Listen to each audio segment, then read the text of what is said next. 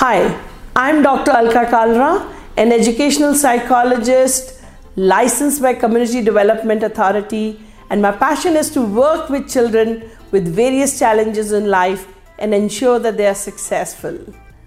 If you want more videos, educational videos, please subscribe. If you have any suggestions or comments, leave them below. Thank you. Learning difficulties. Names are complicated. Dyslexia, dyspraxia, dyscalculia, dysgraphia. What are these names and what do they stand for? Dyslexia is children who have challenges in reading, spelling, etc. Dyscalculia are the kids who face various challenges in maths and actually basic computation is a big challenge.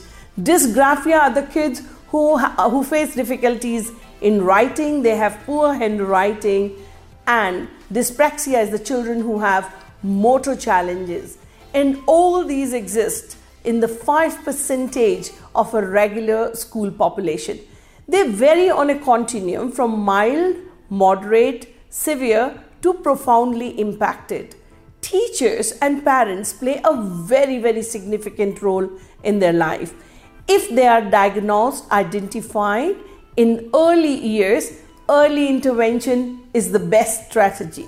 But a lot of them who are mildly impacted or who are on the borderline are even ignored, and parents have a big time denial for it. My dear friends, I would like to tell you one thing here that these children have brilliant brain, but this brain is a bit different the way he see things this brain see picture thinking. Everything is in picture. So they are grasshoppers not the inchworm. They take bigger leaps. They have solutions in hand but the elders in their psychosocial ambience doubt that how can they have a maths answer without even doing the basic computation. They have very bright brain and encourage them support them so that they are able to perform in life and be successful in life.